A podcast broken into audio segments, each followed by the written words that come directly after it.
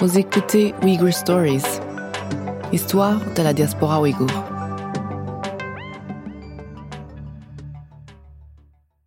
Bonjour Thomas, je suis très très contente de te retrouver encore euh, pour cet euh, nouvel épisode.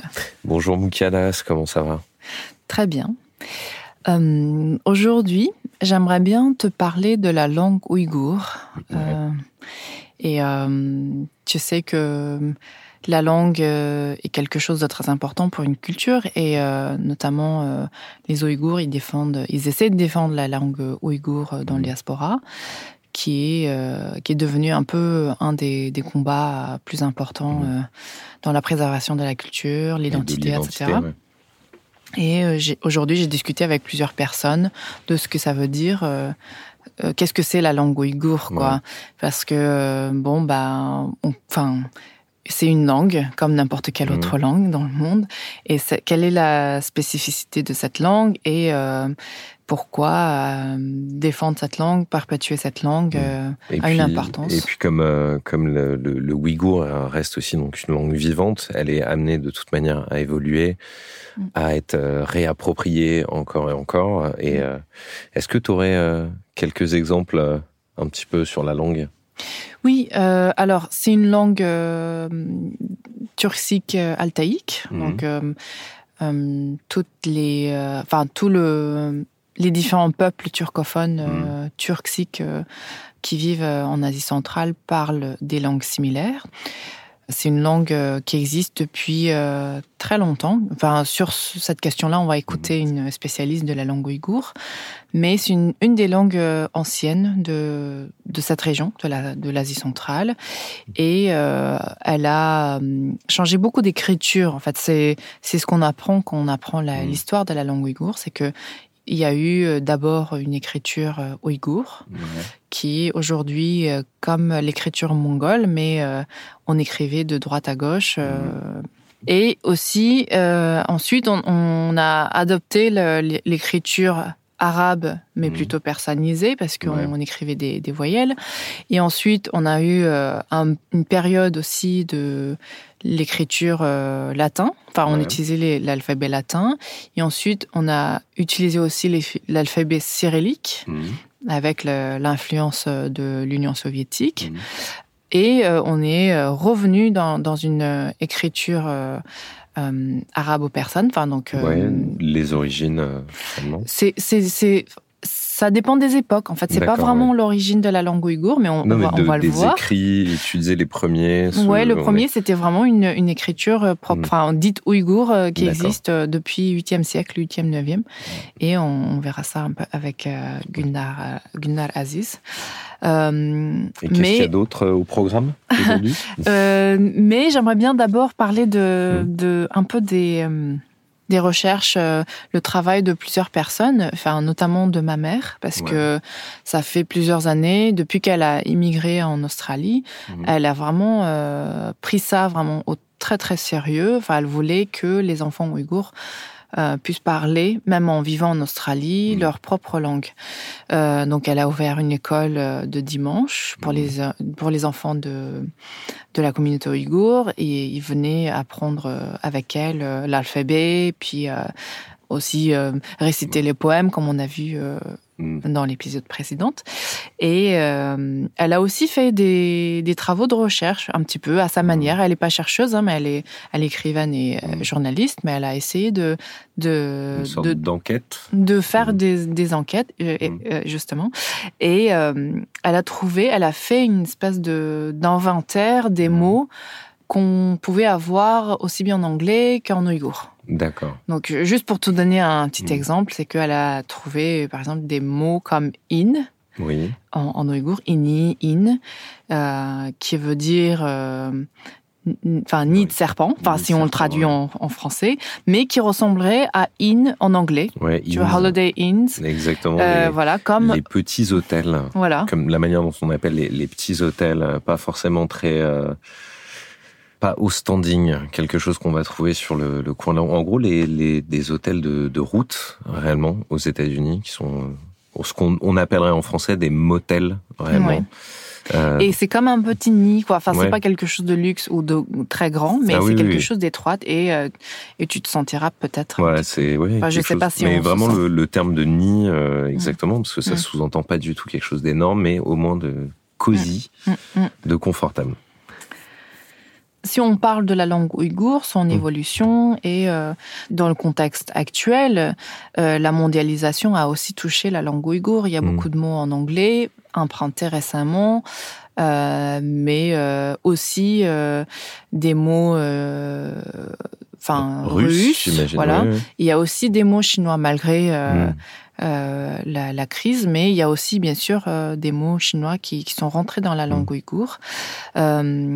Puis, mais historiquement, le, voilà, la région ouïghour est quand même sur le passage aussi de la route de la soie. Mhm. Donc, ce qui fait que vous avez toujours été euh, au contact de populations différentes qui venaient de différents coins, euh, que ce soit d'Asie ou d'Europe. Euh, donc, ça a dû aussi encourager une sorte de, de Exactement. Exactement. il y a eu, il y a eu beaucoup, beaucoup de d'échanges. C'était vraiment un centre de de mm. passage et mm. c'était aussi un moment de enfin un endroit de croisement. Il y avait beaucoup de cultures, euh, mm. euh, les populations qui passaient par cette région et il y a eu, enfin, ils ont laissé euh, quelque, quelque part euh, une petite empreinte de, leur passage. Oui, Un, carrefour culturel assez conséquent euh, bah, pour la route de la soie. Et donc, euh, et donc là, tu nous disais, donc on va écouter la, ta conversation avec le docteur, la docteur, excusez-moi, Gulnar Eziz, si je me trompe pas. Très bien. Donc, qui est historienne de la langue ouïghour, c'est ça? Oui, c'est ça, exactement. Gulnar Aziz, c'est une des spécialistes de la langue ouïghour. Mhm. Euh, elle a travaillé sur les manuscrits, etc. Elle a, elle a vraiment une expérience euh, sur la langue ancienne ouïghour, mhm. qui est euh, assez unique dans le diaspora ouïghour. Et elle a récemment été recrutée à l'université de Harvard aux États-Unis pour donner des cours d'ouïghour et aussi pour mener des recherches sur la langue ouïghour. Ok. Cet entretien a été réalisé en anglais avec Gulnar Aziz et Moukadas Mijit et est interprété par Camille Chamou. Bonjour, docteur Gulnar Aziz. Uh, hello, Bonjour, docteur Mukadas Mijit. C'est un plaisir de vous rencontrer et c'est franchement un honneur pour moi d'être ici. Je suis très très heureuse que ce podcast existe. Alors comme vous le savez, je m'appelle Gulnar Aziz et depuis peu j'enseigne les langues à l'université de Harvard. Plus spécifiquement le ouïghour et le tchagatai. C'est une langue turque centra-asiatique. Aujourd'hui, j'aimerais remettre la langue ouïghour dans son contexte historique. J'aimerais vous parler de la langue ouïghour contemporaine et peut-être aussi aborder mes recherches. Super, je suis vraiment ravie qu'on aborde euh, ce sujet et plus particulièrement parce que depuis euh, un certain temps, les gens ont commencé à connaître euh, qui sont les Ouïghours, quel est leur problème mais on connaît très très peu et mal euh, quelle est la langue ouïghour, la culture ouïghour, euh, l'origine. Je pense que de fait de parler de la langue ouïghour est vraiment essentiel à faire connaître notre culture et notre identité. Euh, je suis vraiment ravie de vous avoir parmi nous. Pouvez-vous nous parler des origines de notre langue? Alors d'abord, nous pouvons parler de l'écriture. Les Ouïghours en ont utilisé plusieurs à l'époque du vieux turc et plus spécifiquement à l'époque du royaume ouïghour. Ils utilisaient l'alphabet de l'Ochon, qui est une écriture sur pierre. On a plusieurs sources, notamment les stèles de Bilgerahan et de Koltigin, ainsi que le monument de Tonyukuk, qui ont été beaucoup étudiés. Après ça, nous avons utilisé l'écriture du vieux ouïghour. Et puis au Xe siècle, les ouïghours, et plus particulièrement ceux du royaume ouïghour karakanide, se sont convertis à l'islam et ont commencé à écrire une écriture basée sur l'alphabet persano-arabe c'est-à-dire l'écriture arabe ouïghorisée. Dans la période du Moyen turc, aux alentours du XIe siècle, les Ouïghours parlaient le Tchagatai et on a commencé à utiliser l'écriture Tchagatai ouïghour qui ressemble à l'écriture arabe, à quelques différences près. Ensuite, à la période ouïghour moderne, je dirais au milieu du XXe siècle, les Ouïghours ont commencé à utiliser l'écriture arabe ouïghour moderne et l'alphabet ouïghour en lettres latines. En Asie centrale, l'alphabet cyrillique est également employé. La situation est complexe. C'est pareil pour le Chagatai, une langue qui remonte à la période du turc moyen oriental, c'est-à-dire il y a 600 ans. Les manuscrits sont difficiles à décrypter. J'en reparlerai plus tard, mais ce sont des manuscrits trilingues où les écritures arabes, persanes et turques se mélangent. Revenons à l'histoire de la langue ouïghour maintenant. Alors, dans les années 50 et 60, des érudits sont allés dans différentes parties de notre région et ont catalogué la langue orale. C'est ce qui a donné naissance aux ouïghours modernes. Ils ont fait de leur mieux pour standardiser la langue. Ça a mis au moins 20 ou 30 ans avant d'avoir un dictionnaire de ouïghour moderne et des règles d'orthographe. C'est un domaine très complexe, mais au moins on a énormément de vestiges culturels dans de nombreuses écritures différentes. Je me dis que le peuple ouïghour était vraiment brillant et qu'il parvenait à garder une trace tout en utilisant différentes écritures. C'est fascinant. Euh, je suis tout à fait d'accord avec vous. Euh, pour ceux qui vivaient au 7e et au 8e siècle, euh, qui utilisaient plusieurs langues en même temps, parce que ce territoire était vraiment au cœur d'un échange culturel. Parler plusieurs langues, utiliser plusieurs écritures à l'époque, c'était vraiment quelque chose de tout à fait banal. Cela montre bien la multiculturalité de l'époque. On était au carrefour de différentes cultures, différentes langues, différentes écritures. C'est Hum, tout à fait passionnant. Oui, tout à fait. Par exemple, nous avons emprunté des noms communs et des adjectifs auxquels on a ajouté des verbes d'origine ouïghour pour créer des verbes composés. C'est passionnant. Par exemple, le nom commun terbiye, qui signifie éducation en arabe, on a rajouté le verbe faire, kilish, pour créer terbiye kilish, un verbe composé qui signifie instruire quelqu'un. Terbiye al signifie être instruit. Terbiye ber signifie instruire. Il y a aussi l'exemple de jemboul, dérivé de jam, qui est un mot arabe qui signifie rassemblement et qui est transformé en verbe pour signifier se rassembler. Il y a aussi ismat kil. Hizmet est un mot arabe. Il y a énormément de verbes composés, parfois même avec des racines chinoises, par contre, on n'a jamais vraiment emprunté de verbe. À l'époque du vieux turc et du vieux ouïghour, on a peut-être eu des influences du mongol et des langues tungouzes. Je ne suis pas spécialiste de celle-là, donc je ne peux pas vraiment en parler. Mais quand j'ai discuté avec des turcologues, ils m'ont dit que je devais vraiment m'intéresser au mongol. Et c'est dans mes plans. donc, si je comprends bien, nous avons emprunté des noms communs, des adverbes, des adjectifs, mais nous n'avons jamais emprunté de verbes on a emprunté de nouvelles idées et puis on les a appropriées, on les a ouïghorisées en quelque sorte, mais on n'a jamais euh, emprunté de verbes pour. Euh, C'est ça. Voilà. C'est vraiment fascinant euh, de se dire qu'on a, on a fait probablement ça depuis des siècles pour plusieurs aspects de notre culture, par exemple la musique, la poésie et sûrement aussi pour la nourriture et d'autres choses encore peut-être qu'on a une capacité à être connecté au monde extérieur tout en gardant notre essence. On transforme ce qu'on voit dans le monde pour le rendre ouïghour. Euh, c'est un mécanisme vraiment intéressant dans notre culture. Oui, exactement. Au-delà de cette histoire de verbe, à travers la langue, on crée un lien avec d'autres peuples qui parlent des langues différentes au quotidien pour les relations commerciales, les relations interpersonnelles.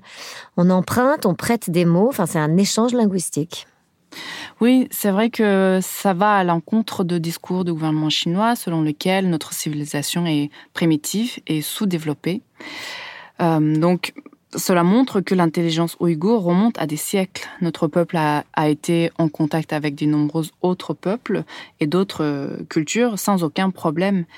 Euh, notre peuple est connu pour être euh, dans le, dans le commerce depuis des siècles. On échange avec le, le monde qui nous entoure pour faire euh, des échanges commerciaux, etc. On a sans cesse été confronté à ce, à ce monde extérieur, toutes ces cultures qui viennent chez nous, euh, qui sont à l'encontre de notre, notre culture. Donc, pour avoir cette capacité de, de flexibilité, d'échange, il faut vraiment être intelligent et pacifique. Vous avez tout à fait raison. Tout le monde connaît les routes de la soie, les routes commerciales qui reliaient la Perse, le monde arabe, et dans lesquelles les plaines centrales, et plus particulièrement Kashgar, étaient des centres d'échanges commerciaux incontournables. Comme vous l'avez dit, pour être marchand, il faut traiter ses clients avec beaucoup de courtoisie. Et les Ouïghours étaient brillants. À l'époque du Chagatai, la plupart des gens étaient trilingues, pas seulement bilingues. À l'équivalent de l'université actuelle, la Médressa, ils n'apprenaient pas seulement la théologie et le Coran, ils étudiaient la religion, la philosophie, l'arabe, le persan, les mathématiques, l'astronomie, tout ça en même temps.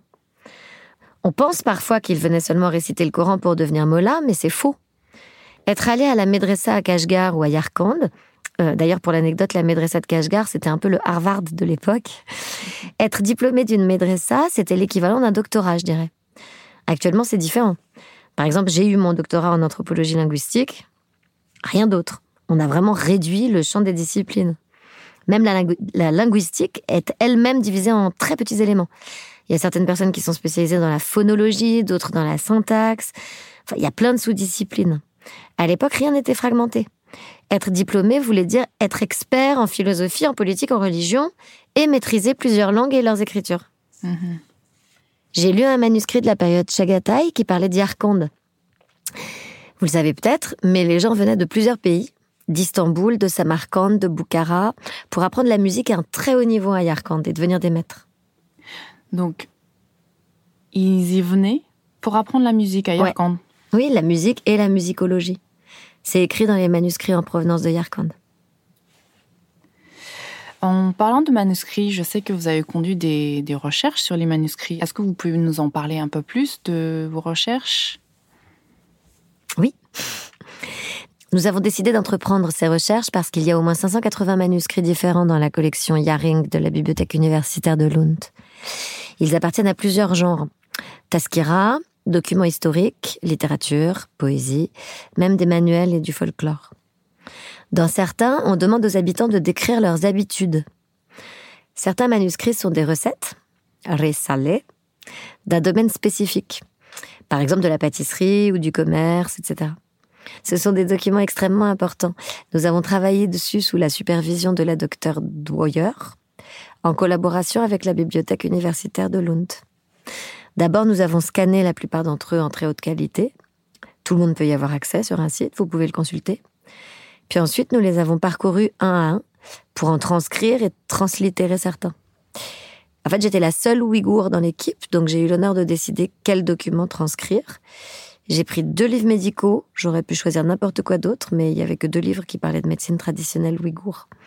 Je me suis dit qu'actuellement, il y a tellement d'entreprises qui font de la recherche pour créer des compléments alimentaires, des vitamines naturelles, etc. J'ai choisi ce manuscrit sans le lire entièrement, j'avais pas le temps. Mais comme j'ai vu que ça parlait euh, de médecine, je me suis dit que ça pourrait être utile pour l'avenir, parce qu'on essaie de plus en plus de retourner à une alimentation naturelle, saine. Et donc ce genre de savoir pourrait être précieux pour l'humanité, pas seulement pour les Ouïghours, mais pour tous les êtres humains. Ces documents pourraient être utiles aux chercheurs en médecine, L'équipe était d'accord avec moi et on a choisi de les analyser en profondeur pour les rendre accessibles à tous. Et ben ils sont en ligne, tout le monde peut les lire. On a écrit un manuel à partir de nos recherches et on l'a publié en ligne, il est aussi libre d'accès. On ne l'a pas imprimé, il n'y a pas d'exemplaire physique, mais si quelqu'un veut en apprendre plus sur la période Chagatai, s'il veut comprendre euh, ces manuscrits, il peut lire ce manuel qui explicite comment lire un manuscrit de l'époque, quel genre de papier était utilisé, quelles sont les spécificités du document, etc. Chaque manuscrit est différent. Même les lettres changent selon l'auteur du manuscrit. On a décrit tous les résultats de nos recherches dans le manuel. C'est un document très précieux. On veut vraiment attirer l'attention des gens sur notre travail parce qu'il y a encore énormément à faire. Merci beaucoup, docteur euh, Gulnar Aziz, d'avoir partagé votre expertise avec nous. Merci à vous.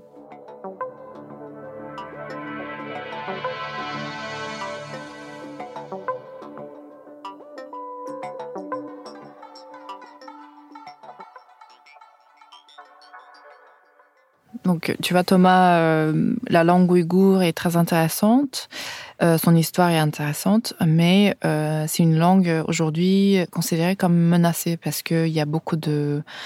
En tout cas, dans la région ouïghour, les Ouïghours ont du mal à parler, c'est toujours possible, mais apprendre, faire mmh. des études à l'école, transmettre transmettre et continuer à lire de la poésie ou utiliser cette langue et, euh, est, en difficulté. Mhm. Euh, il y a eu vraiment une vraie menace euh, pleine sur cette langue belle et complexe et intéressante. Et c'était, il me semble, un marqueur de radicalité selon les autorités chinoises, le fait de de vouloir enseigner cette langue était vu comme bah, comme un manquement à l'unité de, de cet énorme pays. Donc euh, là, là, on vient de, de voir donc avec l'entretien euh, la situation délicate pour la pour la langue ouïghour euh, et, euh, et, la question que je me pose, c'est euh, donc avec ces initiatives déjà des, de la diaspora comme ta maman qui a créé cette cette école, comment est-ce que on peut continuer à enseigner cette langue tout en étant détaché du territoire ouïghour, tout en voilà en étant invisibilisé. Euh, quelles sont un peu les, les autres initiatives euh, ou comment on peut faire pour, pour enseigner? Oui, c'est vrai que c'est une difficulté que la diaspora ouïghour euh, rencontre aujourd'hui parce que tu vois, les, les adultes, les, enfin, les gens qui ont déjà vécu dans la, dans la région ouïghour, ont encore un mémoire, enfin, une mmh. connaissance de la langue ouïghour profonde. Mais pour les plus jeunes qui sont nés dans la diaspora, c'est plus compliqué. Avant, c'était possible de rentrer de temps en temps, tu vas amener les enfants dans la région pour qu'ils puissent pratiquer euh, la langue ouïghour. Mais aujourd'hui, c'est totalement inimaginable. Donc, euh, c'est vrai que créer un lien avec le sol, ça rentre aussi tous ces enfants dans une dans une réalité, dans le fait que apprendre cette langue euh, est utile en vivant sur place, mais sans cette connexion avec la terre, mm. c'est euh, voilà un peu comme euh, quasiment essayer de, de, voilà de parler d'un pays imaginaire pour des enfants, leur leur amener à avoir cette à, à trouver leur identité sans sans ce lien avec le sol, ça doit être assez compliqué quand même. C'est très compliqué, c'est devenu même abstrait pour beaucoup de jeunes qui, hmm. qui n'ont jamais euh, vécu là-bas. Euh, récemment, j'ai réalisé des entretiens avec, euh, avec des jeunes Ouïghours hmm. de la diaspora. Ils me disaient qu'ils avaient toujours garder cet espoir ou cette envie de retourner un jour euh, mm. dans le pays euh, de leurs parents mm. pour découvrir, pour vivre, pour comprendre leurs racines. Mm. Mais aujourd'hui, il y a une réelle rupture. Ils savent pas s'ils peuvent un jour y aller. Euh, euh, comprendre euh, en fait d'où ils viennent. Mmh. Euh, ça... Et surtout ce qu'ils vont, dans, quel état ils vont trouver le pays quand ils vont arriver. Leur identité, est-ce que c'est c'est réellement celle qu'ont connue leurs parents, leurs grands-parents, ou si tout ça n'est pas mmh. une sorte de caricature de ce que mmh. peut être la, la culture ouïghour? Mais heureusement, il y a des gens comme Gulnar Aziz qu'on a entendu qui mènent des travaux pour rendre la, la, la, la, langue ouïghour un peu plus visible, pour euh, quand même continuer malgré tout euh, ses recherches, pour euh, essayer de comprendre, déchiffrer, de mettre en relief son, son histoire. Mmh. Et, oui. et, même dans, dans, dans, son travail, ce qu'elle ce qu'elle démontrait, c'est que le, la langue aussi a été capable de s'adapter à ce monde, de se mondialiser. Et comme tu disais avec ces, ces exemples de voilà d'anglicisme ou de russicisme euh, dans la langue ouïghour, euh, ça, ça lui permet aussi de survivre, de se recréer. C'est son travail quand même en montre une, euh, je dirais un, un élan de voilà d'espoir et le fait que on n'est pas en train d'être juste témoin d'une langue qui s'éteint, mais d'une langue aussi qui se réinvente. Et, tout le monde peut réellement tirer énormément de leçons juste sur la manière dont la langue ouïghour a, évolué et, euh, et continue d'évoluer. Je voulais juste aussi revenir sur un aspect qu'elle avait euh, soulevé, hmm. enfin une spécificité de la langue ouïghour, euh, que, que cette langue a traversé toutes ces époques, toutes hmm. ces euh, influence culturelle, comme tu disais, mmh. mais euh, elle en est ressortie plus fort, en mmh. fait, est, enfin, voilà, en se mélangeant euh, et en acceptant les influences, et puis elle s'est renforcée. Et aussi les, je dirais les, les formes d'expression, parce que vous êtes, voilà, comme on l'a vu à l'épisode précédent sur la poésie, qui est complètement fondamentale, réellement dans la dans la manière dont, dont les Ouïghours communiquent Donc avec le avec l'entretien, on comprend aussi tout à fait que la langue euh, ouïghour fait clairement partie du, du patrimoine mondial euh, de l'humanité, euh, qui est en, en perpétuelle évolution. Oui, euh, je sais que dans, dans, dans, le diaspora, il y a pas mal de, de personnes qui travaillent. J'ai donné l'exemple de ma mère. Il y en a d'autres. Enfin, il y a notamment euh, Miasar Handan qu'on a écouté mmh. la semaine dernière. Elle, elle a son école euh, de langue en mmh. ligne. Elle, euh, elle a aussi organisé euh, des petites compétitions de de création euh, des poésies ou des petites histoires pour les enfants dans la dans diaspora. Elle, elle, elle se bat justement pour maintenir cette. Mmh. Elle, elle, elle essaye d'insuffler un élan créatif en créant des des concours comme ça voilà. pour que et que voilà elle va elle va nous parler de son expérience parce mmh. que c'est pas évident comme on en a discuté tout à l'heure euh, quand t'es pas tu vis tu vis pas dans, mmh. dans l'environnement le, euh, linguistique mmh. c'est très compliqué de te projeter dans une langue euh, donc elle tout son travail se base sur comment on crée euh, cet environnement linguistique pour les enfants qui vivent dans le diaspora donc on va écouter euh, l'entretien que Mukadas a réalisé en ouïghour avec Mouyeser Endan et qui est interprété par Emily Vandenamel. Je pense que j'ai fait ce que je devais faire. Je suis convaincue que nous avons le devoir de préserver notre langue et notre culture puisqu'elles sont en danger dans notre terre natale. En 2017, j'ai remarqué que les adolescents ouïghours devenaient de plus en plus distants vis-à-vis -vis de leur langue et de leur culture natale. Je me suis dit qu'il fallait qu'on commence leur éducation plus tôt. J'ai proposé de donner un cours de ouïghour comme bénévole et j'ai commencé avec une classe de 20 enfants de 5 à 12 ans.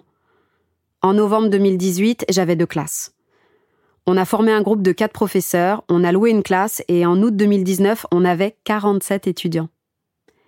Je voulais que le cours soit accessible à plus d'étudiants, donc on a cherché un endroit pour s'agrandir. La pandémie nous a coupé l'herbe sous le pied et on a créé une institution qu'on a appelée École de langue ouïghour en ligne avec un nouveau programme et sept autres professeurs natifs qui habitent en Norvège, en Suède, en Australie et en France. On a accepté des élèves des quatre coins du monde et on a maintenant une centaine d'étudiants. Donc si je comprends bien, vous avez créé votre propre école en ligne. Oui. En 2019, on a commencé à publier une revue pour enfants appelée Kolak, ce qui signifie trèfle à quatre feuilles. On voulait offrir aux enfants ouïghours un moyen de mettre en pratique ce qu'ils avaient appris, les enfants ont écrit toutes sortes d'histoires sur leur famille, restée au Turkestan oriental, sur leur ville d'origine, même si certains n'y sont encore jamais allés, sur leur école et leurs camarades de classe, enfin tous les sujets auxquels les enfants ordinaires pensent. Récemment, on a organisé un concours de discours en ligne pour les enfants ouïghours. On espère vraiment que nos enfants grandiront avec une identité ethnique forte. Les enfants représentent l'espoir. Si une langue et une culture sont héritées par un nombre assez important d'enfants, elles ne seront plus en danger. C'est aussi un défi immense parce que euh, tous ces enfants grandissent dans un environnement linguistique non ouïghour. Souvent, euh, ils ont très peu d'occasions de pratiquer la langue. Est-ce que euh, vous avez une méthode pour les aider, pour parler plus? En Turquie, c'est plus facile parce que les élèves ont accès à une très grande communauté ouïghour. Après avoir ouvert notre école en ligne, on s'est rendu compte qu'en Europe ou aux États-Unis, c'était beaucoup plus difficile pour eux. On a ouvert un nouveau cours pour enseigner aux parents comment transmettre la langue à leurs enfants en bas âge. Les parents, c'est la clé. S'ils ne commencent pas à enseigner la langue très tôt, ce sera difficile pour nous de le faire après. Est-ce que vous pouvez nous expliquer vos méthodes? Euh, J'imagine que vous ne pouvez pas commencer par des euh, sujets très complexes. Euh, et comment vous menez les premiers pas on a un livre sur l'alphabet fait par Gulnar Imam, le professeur qui vit en Norvège. On l'utilise pour les plus jeunes. Ensuite, on emploie des manuels de notre pays natal, par exemple celui édité par Yalkun Rosi. On récupère les textes et on crée nous-mêmes des exercices. On les donne aux enfants et on voit comment ils se débrouillent. Selon leur niveau, on modifie les exercices pour qu'ils soient plus faciles ou plus difficiles. Donc, euh, pour répondre à votre question, on utilise un manuel du Turkestan oriental qu'on adapte aux besoins spécifiques de nos élèves. Et euh, comment vous, arrivez à créer une bonne condition d'apprentissage pour ces enfants qui grandissent dans des sociétés occidentales?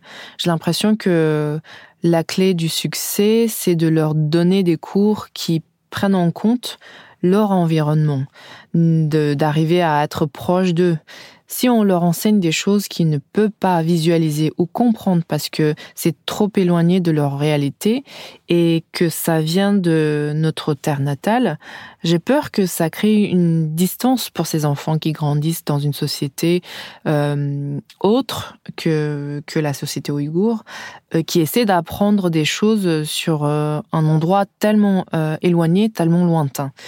Et Comment est-ce que vous parvenez à surmonter ces obstacles? On choisit des histoires qui leur parlent. Certaines histoires sont vraiment difficiles pour eux. Par exemple, dans un des manuels, il y a un texte sur le lac Canas.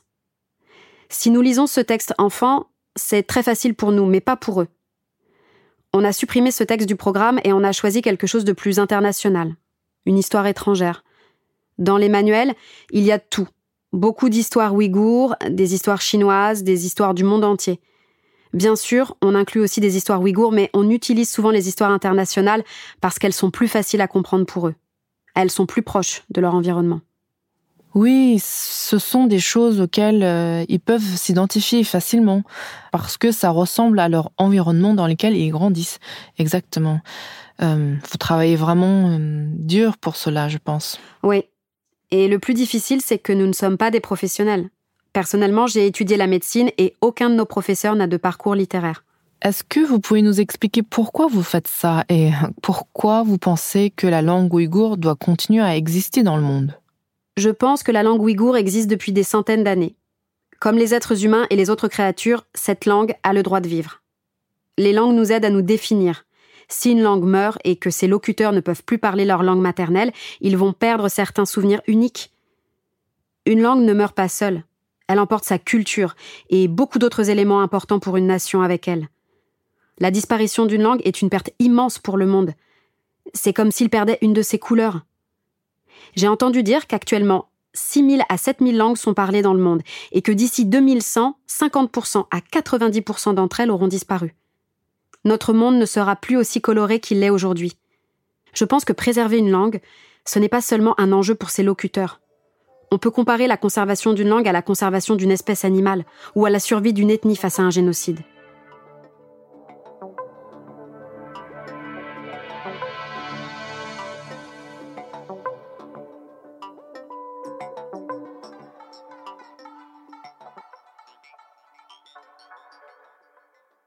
C'était vraiment passionnant de t'entendre parler avec euh, Mouyesser et, euh, Gulnar. Euh, je suis complètement sensible à leur à leur démarche, surtout avec tous les obstacles, que ce soit en termes de distance géographique ou de problèmes politiques. Le, le fait de, de, se battre comme ça, elles sont très très forte. Et d'ailleurs, pour nos auditeurs, euh, on va mettre les textes euh, dont parlait le docteur Eziz, Gulnar Eziz, euh, sur notre site internet. Vous y trouverez aussi plus d'informations sur l'école de langue ouïghour en ligne de Mouyesser. Et on vous conseille vraiment d'aller y faire un tour. C'est important de soutenir ces initiatives. C'est important aussi de leur euh, souhaiter courage et mmh. euh, euh, aller consulter leur travail, leur site. C'est aussi une manière de soutenir la langue ouïghour. Mmh.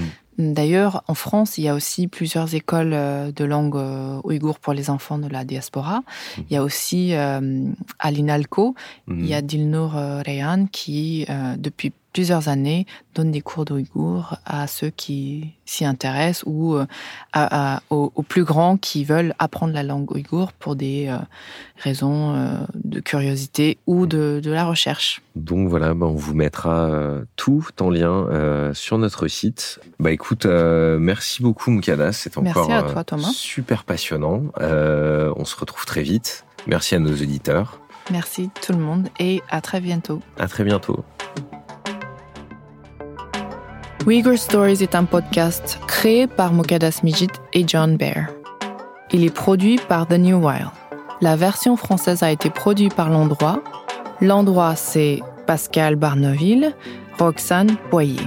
La musique de générique a été composée par Rachel, notre ingénieur de son, et Mathieu Gaznier. Les épisodes ont été enregistrés dans le studio Marc Aurel.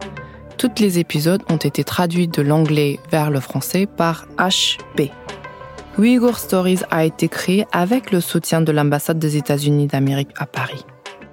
Pour plus d'informations, visitez notre site www.weghurstories.com. Vous pouvez aussi nous retrouver sur Instagram at Uyghur Stories.